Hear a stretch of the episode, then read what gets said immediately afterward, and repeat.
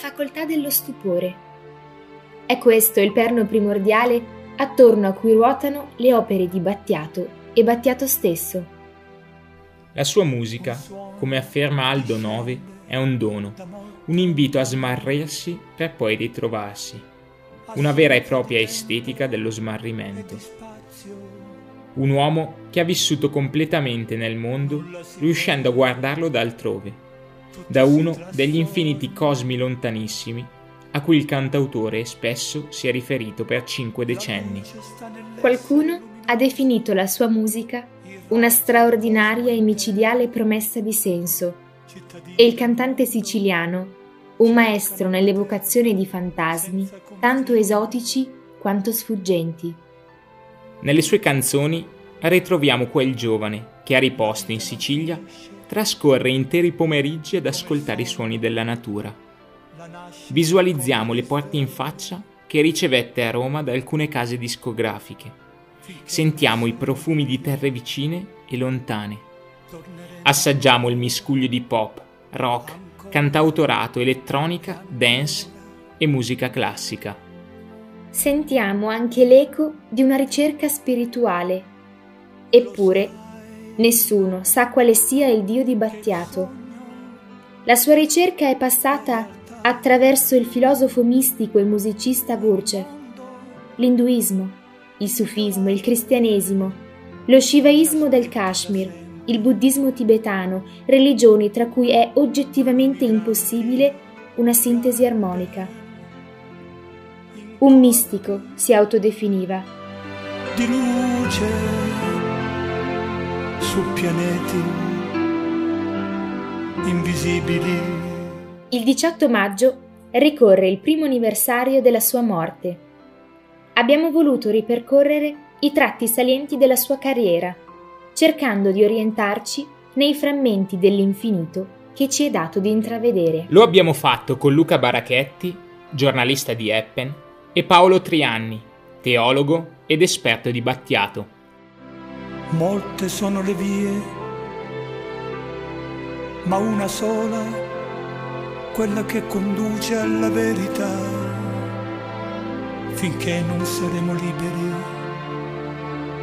torneremo ancora. Ciao, sono Martino Rovetta. E io sono Irene Mapelli.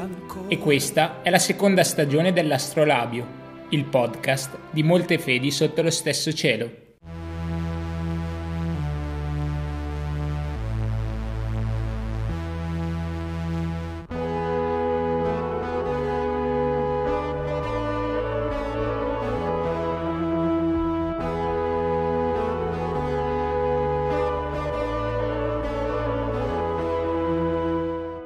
Buongiorno a tutti, oggi abbiamo con noi Luca Barachetti, eh, giornalista di, di Eppen, che ci aiuterà a entrare e ad orientarci eh, nell'universo Battiato. Ammesso che le categorie lasciano sempre il tempo che trovano in un certo senso, volevo chiederti Luca se ci aiuti a capire se è possibile individuare delle frasi precise della produzione artistica di Franco Battiato. Le categorie lasciano sempre il tempo che trovano, ma non nel caso di Franco Battiato che eh, ha avuto un percorso musicale eh, ben distinguibile in tre fasi più una, direi, eh, ovvero eh, una fase sperimentale, una pop e un'altra pop che è la più recente con eh, la collaborazione con il filosofo Mario Sgalamp. Dico più una perché prima di queste tre fasi c'è stata una fase in cui Franco Battiato era un cantante pop eh, eh, da classifica, insomma, aveva inciso eh, brani che erano andati in classifica, tipo È l'amore, e anche brani di protesta, tipo La Torre, eh, ma poi nel eh, 1971 inizia il suo eh, percorso, diciamo così, tra virgolette, serio, eh, con eh, i primi dischi sperimentali ed è anche la prima fase, se vogliamo così considerarla, è una fase molto sperimentale che di solito viene catalogata come prog rock, in realtà è una cosa molto diversa, molto lontana dal classi- dalla classica idea che si ha di prog rock, eh, cioè batteria, basso, chitarra, tastiere, organo Hammond, ma era un, eh, eh, erano dischi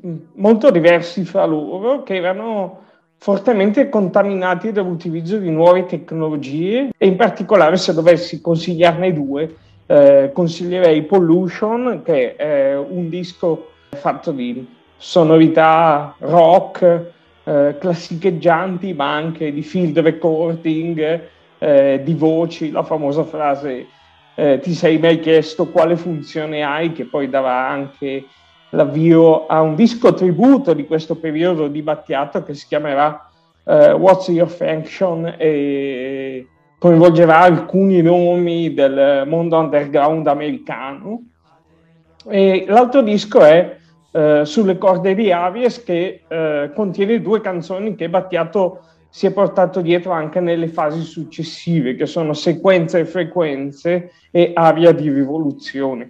Dopo questa fase, che termina nel 1978 con eh, un disco che si chiama L'Egitto prima delle sabbie, che è un disco interamente strumentale e interamente fatto al pianoforte, eh, vince con questo disco il premio Stockhausen eh, il premio indetto proprio da Karl-Heinz Stockhausen e dopo quell'anno, l'anno dopo, fa un disco assolutamente pop che si chiama L'era del cinghiale bianco, è uno dei suoi dischi più famosi e anticipa quello che è un po' il best seller di Battiato, che è La voce del padrone, eh, che uscirà due anni dopo e sarà que- uh, uno dei primi dischi italiani a superare il milione di copie vendute. In questo momento Battiato è una star, e intraprende un percorso pop, che è un percorso ovviamente molto diverso da quello prima, ma non meno sperimentale, nel senso che eh, questa tendenza alla sperimentazione in Battiato prima magari era di carattere musicale, adesso è più di carattere testuale. E quindi troviamo, ad esempio, nell'era del Ciniere Bianco una canzone come Magic Shop che gioca in modo molto pop con alcuni, eh, alcuni simboli del consumismo sia quello economico sia quello religioso. Dischi da indicare di questo secondo periodo sono sicuramente vabbè, il bestseller, La voce del padrone, che non è solo centro di gravità permanente o Cucù Paloma, ma è ad esempio il disco di una canzone di protesta che è diventata famosa negli anni come Bandiera Bianca. L'altro disco che mi sento di consigliare è un disco un po' minore rispetto a questi, eh, si chiama L'Arca di Noè, eh, un disco eh, di qualche anno dopo che, che, contiene canzoni molto urticanti, molto critiche verso la società e cominciano a sentirsi però anche i primi segni di spiritualità. Segni di spiritualità che eh, si faranno sempre più importanti man mano che si continuerà nel tempo fino ad arrivare a un disco che è considerato il disco eh, spirituale di Battiato, che è Fisionomica, questa seconda fase si conclude nel 93 con un disco anch'esso spirituale ma anche ethno world potremmo definirlo, ethno world come potrebbe farlo Battiato, eh, viene registrato negli studi di Peter Gabriel, eh, si chiama Caffè della Pe, e contiene addirittura una canzone in latino eh, che si chiama Delenda Cartago, che ho avuto la fortuna di, di sentire dalla sua voce all'Arena di Verona, quindi era molto suggestiva la cosa. E nel 94 conosce per caso a un incontro, a un, a, una, a un, dibattito, un filosofo, un filosofo mo, molto più anziano di lui, che si chiama Mario Sgalambro, eh, una figura eh, ai margini della filosofia italiana, cioè non è non uno di quei nomi che citi, tipo Cacciari, Severino, quando pensi alla filosofia italiana, ma al contempo molto stimato, eh, ad esempio proprio da Cacciari. E non è un filosofo molto spirituale, è un filosofo schopenhaueriano, quindi eh, in qualche modo ha una visione abbastanza tragica della vita, eh, che poi confluirà nei testi di Franco Battiato eh, che verranno scritti a quattro mani o anche solo due dal, dal solo sgalambro. Eh, la collaborazione inizia con eh, un'opera lirica che si chiama Il Cavaliere dell'Intelletto, che è di, eh, dedicata a Federico II di Svevia, e poi con un disco. eh, che si chiama L'ombrello e la macchina da cucire, esce nel 1995, è un disco molto strano di canzoni pop, sì, ma di canzoni pop da camera che mischia parti orchestrali ad elettronica, mischia il Tao eh, a canzoni tipo Fornicazione che parla eh, che si conclude con un verso bellissimo di Mario Sgalambro eh, che dice vorrei tra giaculatorie diversi ispirare e rosari composti come spicchi d'arancia eh, e l'aria del mare e l'aria del mare e come pesce putrefatto putrefare. E quindi da questo momento in poi cambia fortemente il suo immaginario, eh, cambiano gli argomenti ed è eh, molto complesso definire, fa, tracciare una sorta di mappa tematica di quali siano gli argomenti perché sono davvero i più disparati. Questa è la terza fase, eh, inizia nel 95 e finisce eh, purtroppo con la morte di Franco Battiato, eh, avvenuto l'anno scorso, e mi sentirei di consigliare due dischi di questa fase che secondo me è anche la fase migliore di Battiato, cioè quella tarda. E i due dischi che eh, mi sento di consigliare sono due dischi, uno conseguente all'altro, che si chiamano L'Imboscata, eh, che esce nel 1996 ed è il disco della famosissima La Cura, e eh, nel 98 il disco che si chiama Gomma Lacca. Eh, due dischi molto particolari. Il primo è una sorta di visione del pop rock elegante, eh, molto stilosa e anche molto eccentrica, se si vuole, soprattutto per quanto riguarda i testi. Per Gomma Lacca invece eh, beh, è il disco di Shock in My Town, forse il singolo eh, più, più, ascoltato, che ha avuto più fortuna in radio, ed è anche il disco in cui Battiato vuole fare il rock, il rock puro, il rock duro, e lavora tanto sulle chitarre e tanto su suoni elettronici molto urticanti, coinvolgendo quello che in quel momento era il meglio della musica italiana giovanile. Quindi sto parlando di persone tipo Morgan, tipo Ginevra Di Marco, tipo Luca Tani e Madaschi degli Africa Unite. Eh, ne esce un disco fantastico, secondo me, il famoso disco con la Bull in copertina.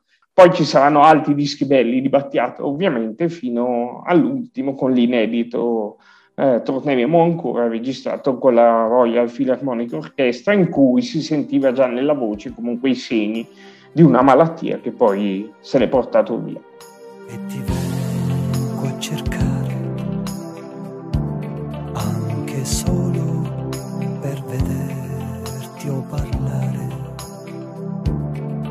Perché ho bisogno della tua presenza,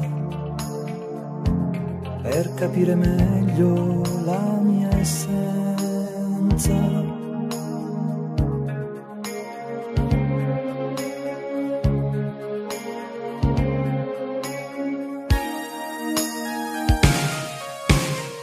Non c'è dubbio che, che, Franco Battiato sia stato un grande ricercatore spirituale. Ecco. I testi delle canzoni di Battiato eh, si possono, come dire, credo, dividere in quattro fasi.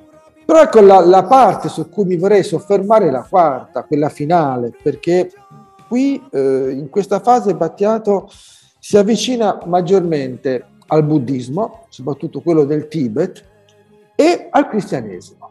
Per esempio, mh, faccio alcuni esempi anche come dire, della fase finale, no? perché eh, Battiato probabilmente sentiva avvicinarsi la fine.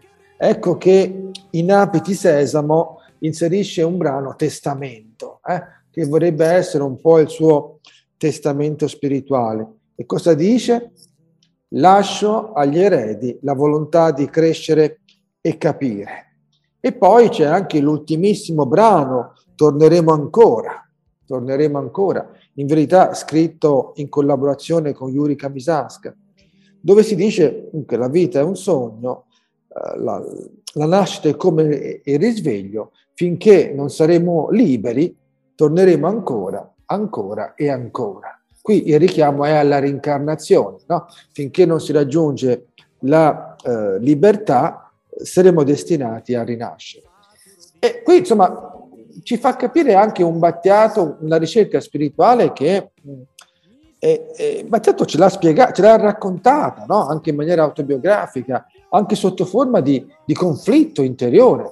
Pensiamo a, a, a brani come L'animale, no? l'animale che mi porto dentro vuole te. Oppure in gomma lacca, auto da fè, no? Faccio, faccio un'auto da fè dei miei innamoramenti, no? la latrina del tuo cavò, insomma, eh, oppure tra sesso e castità. Quindi eh, fino poi all'imboscata quando lui parla di amata solitudine. Quindi ecco, la spiritualità per Battiato è anche un conflitto, diciamo, con le pulsioni, con gli istinti, no?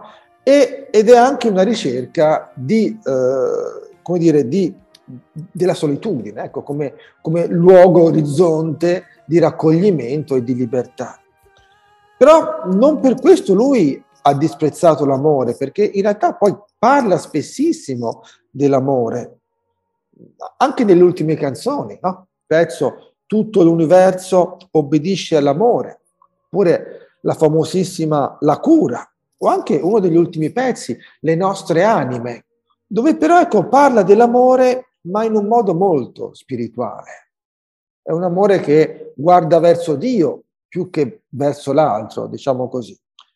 E poi fa parte della sua spiritualità anche il disagio esistenziale, no? che lui canta già dagli, dalla fine degli anni Ottanta, no? e tu che ci fai di sabato in questa città dove c'è gente che lavora per avere un mese all'anno di ferie. No? Certe notti per dormire mi metto a leggere e avrei bisogno di attimi di silenzio. No? Quindi ci vuole un'altra vita, cambiava. Quindi è, è, è bello il Battiato che vive a Milano e pur avendo successo non è felice. Gli manca la pienezza spirituale. E, ed è bella anche la, la, la ricerca della spiritualità come ricerca di autenticità dell'io. Cioè, è bellissimo il pezzo personalità empirica. Dovete abbandonare la, vos- la vostra falsa personalità per trovare l'io, no? E quando dice, eh, parla della metanoia, della conversione, cioè quando l'immagine che hai di te non coincide più con quello che realmente sei, insomma, è il momento di cambiare. Quindi è, è veramente molto interessante questo. Il Battiato che vive a Milano ha successo ma non è felice, non è soddisfatto della sua vita spirituale, e allora che cosa fa? Ci vuole un'altra vita. Cambia, cambia vita. Lascia Milano, lascia la città per ritirarsi in Sicilia, a Milo, dove in un certo senso nella sua villa cerca di costruire una specie di, di eremo, ecco, anche se poi non è mai stato un eremo, però eh, vuole una vita più raccolta. Anche se poi in Sicilia c'è, come dire, anche un risveglio all'attività politica, perché non soltanto canzoni come Povera Patria contro la mafia, insomma, sono, dimostrano la sua coscienza civile, ma anche proprio l'attività politica vera e propria alla regione siciliana, senza, regione Sicilia, senza tra l'altro prendere soldi. Ma mi piace ricordare anche il battiato, il battiato vegetariano, che in una canzone, Sarcofagia, inserisce un brano di Plutarco. Lui faceva parte eh, del centro studi eh, cristiani vegetariani. Ecco, però arriva questa fase finale e Battiato si avvicina contemporaneamente al buddismo e al cristianesimo, che sono due tematiche abbastanza marginali nelle canzoni precedenti, ma non assenti. Dove dice, per esempio, nell'album Il vuoto, tutto è illusorio tutto è privo di sostanza, no? tutto è vacuità. Ora, tralasciamo il fatto che da un punto di vista teologico è abbastanza complicato conciliare, eh, come dire, certe nozioni buddiste con il cristianesimo. Però certamente l'ultimo Battiato si è avvicinato al cristianesimo. Ha fatto la cresima da grande, l'ho visto ricevere la comunione. Mi diceva Guidalber- padre Guidalberto Bormolini, che è un mio amico da tanti anni, che ehm, gli chiedeva spesso di pregare la sera e gli, gli ha anche chiesto dei rosari. Eh? Nello spirito degli abissi, una delle ultime canzoni, lui dice, mi è tornata voglia di pregare, seguendo l'esempio dei padri del deserto. In Apiti Sesamo sempre c'è una canzone che si intitola Irresistibile richiamo, e sono le campane che invitano no, al vespro, alla preghiera del tramonto. Quindi ecco, non manca certamente di interesse questo percorso spirituale eh, vissuto attraverso religioni, insegnamenti diversi. Eh, Battiato racconta anche in alcune sue canzoni di vere e proprie esperienze mistiche, non saprei come definirle diversamente. Io non lo so se Battiato sia un mistico, ma certamente è stato eh, per tutta la sua vita un grande amante della saggezza spirituale e un grande ricercatore dell'esperienza spirituale e dell'esperienza mistica. Ed è per questo che la sua morte è un anno, eh, lo ricordiamo dopo un anno, è una perdita immensa, ma non soltanto appunto sul piano artistico, ma anche su un piano di, di un risveglio spirituale collettivo che insomma, eh, insomma ce n'è bisogno eh, sempre no? di un richiamo alla spiritualità. Per questo ecco, rimpiangiamo eh, Franco Battiato. Difendimi dalle forze contrarie, la notte nel sonno quando non sono cosciente.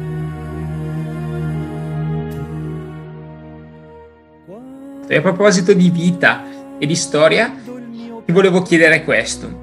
Mi sembra di capire, eh, leggendo qua e là scritti su Battiato, che l'evoluzione umana del cantautore si intrecci profondamente con la sua parabola artistica, come se ci fosse eh, una coincidenza tra ciò che produce e ciò che è. Eh, sei d'accordo con questa opinione oppure dissenti?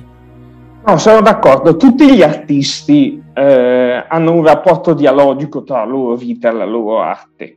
La differenza fra Battiato ed altri è che questa, eh, questa dialogicità esce molto nelle, nelle canzoni che fa.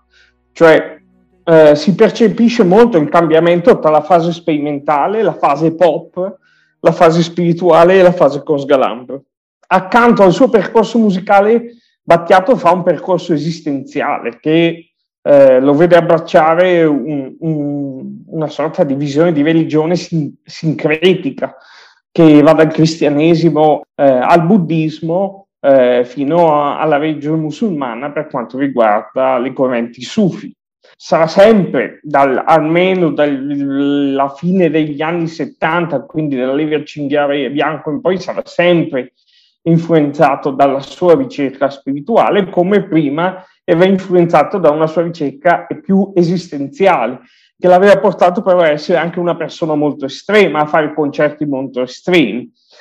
Eh, negli ultimi anni eh, della sua vita Battiato eh, parlò molto anche della situazione politica italiana, con una canzone che diventò una sorta di inno in quel momento che si, chiamò, che si chiama Inner Sauge. La ricerca eh, spirituale, esistenziale di Battiato corrisponde anche a una sua fortissima curiosità. Curiosità verso la filosofia, curiosità verso la religione, curiosità verso la letteratura, il cinema, la pittura e tante altre cose. Ed è proprio qui che, che ti voglio in questo senso, nel senso che nel 2003 eh, Battiato scrive, dirige e sceglie le musiche per il suo primo film eh, a soggetto che è Perduto Amore. Poi usciranno altre pellicole. Eh, e come hai detto tu, Battiato sembra avere un rapporto tutto particolare con i linguaggi, dal cinema al sodalizio con Mario Sgralambro, eh, il fascino della filosofia eh, fino ai suoi eterni riferimenti a, cioè, ad un altrove che è esotico e sfuggente allo stesso tempo. No? raccontaci questa poliedricità. Battiato è curioso, è estremamente curioso. Eh, addirittura non per entrare troppo nel tecnico, ma ad esempio eh, i dischi che citavo prima degli anni 90 sono fatti con delle chitarre particolari. Battiato si circonda di queste cose e le esplora è curioso e quindi di conseguenza, come tutti i curiosi, è anche molto coraggioso. Quindi eh, si autoproduce tre film, eh, di cui c- quello che citavi tu, Perduto Amor, che è sicuramente il film più accessibile dei tre che fa. I, gli altri due sono Musicanten e eh, Niente come sembra. Battiato fa anche televisione su Sky, fa un programma in cui invita diverse persone parecchio interessanti, a cui Pannica, ad esempio, ma anche Claudio Rocchi, eh, Gabriel Mendel, che era un po' uno dei, dei suoi riferimenti spirituali in vita, viventi.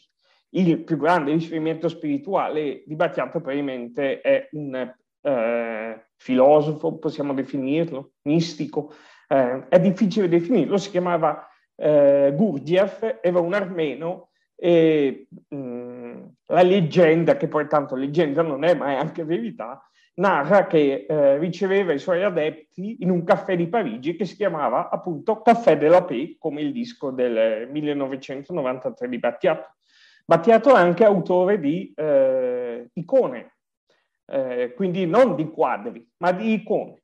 Si possono vedere ad esempio in un suo disco, nel primo del, del ciclo Fleur, ma eh, Battiato è anche un compositore lirico. La messa arcaica, Genesi, sono due sue opere, ma forse l'opera più bizzarra, più interessante, più coraggiosa è Telesio. È anche eh, compositore di musica per balletto. Nel 2000 eh, compone una, un, uh, un'opera musicale eh, che si chiama Campi Magnetici per il Maggio Fiorentino, che verrà messa in scena una sola volta a Firenze.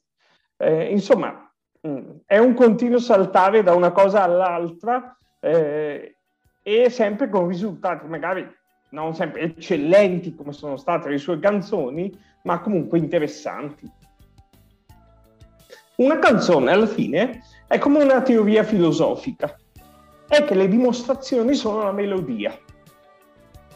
E questo secondo me sintetizza un po' tutto Battiato anche se non l'ha detto lui, l'ha detto Sgalardo, però l'ha detto una persona a cui era molto vicino. Man mano che passo ionna, sta frevi mi sin dall'ossa, cu tutto che fora c'è guerra, mi sento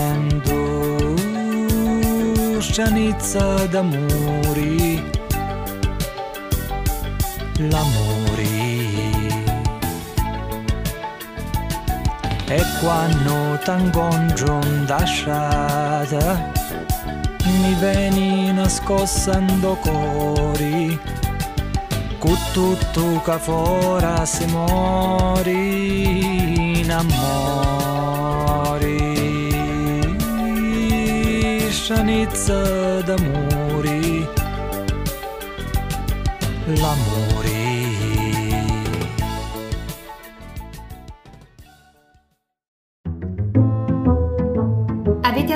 Ascoltato L'Astrolabio, il podcast di Molte che vi terrà compagnia ogni mese. Se volete conoscerci, visitate il nostro sito www.moltefedi.it e seguiteci su Facebook e Instagram. Grazie per essere stati con noi.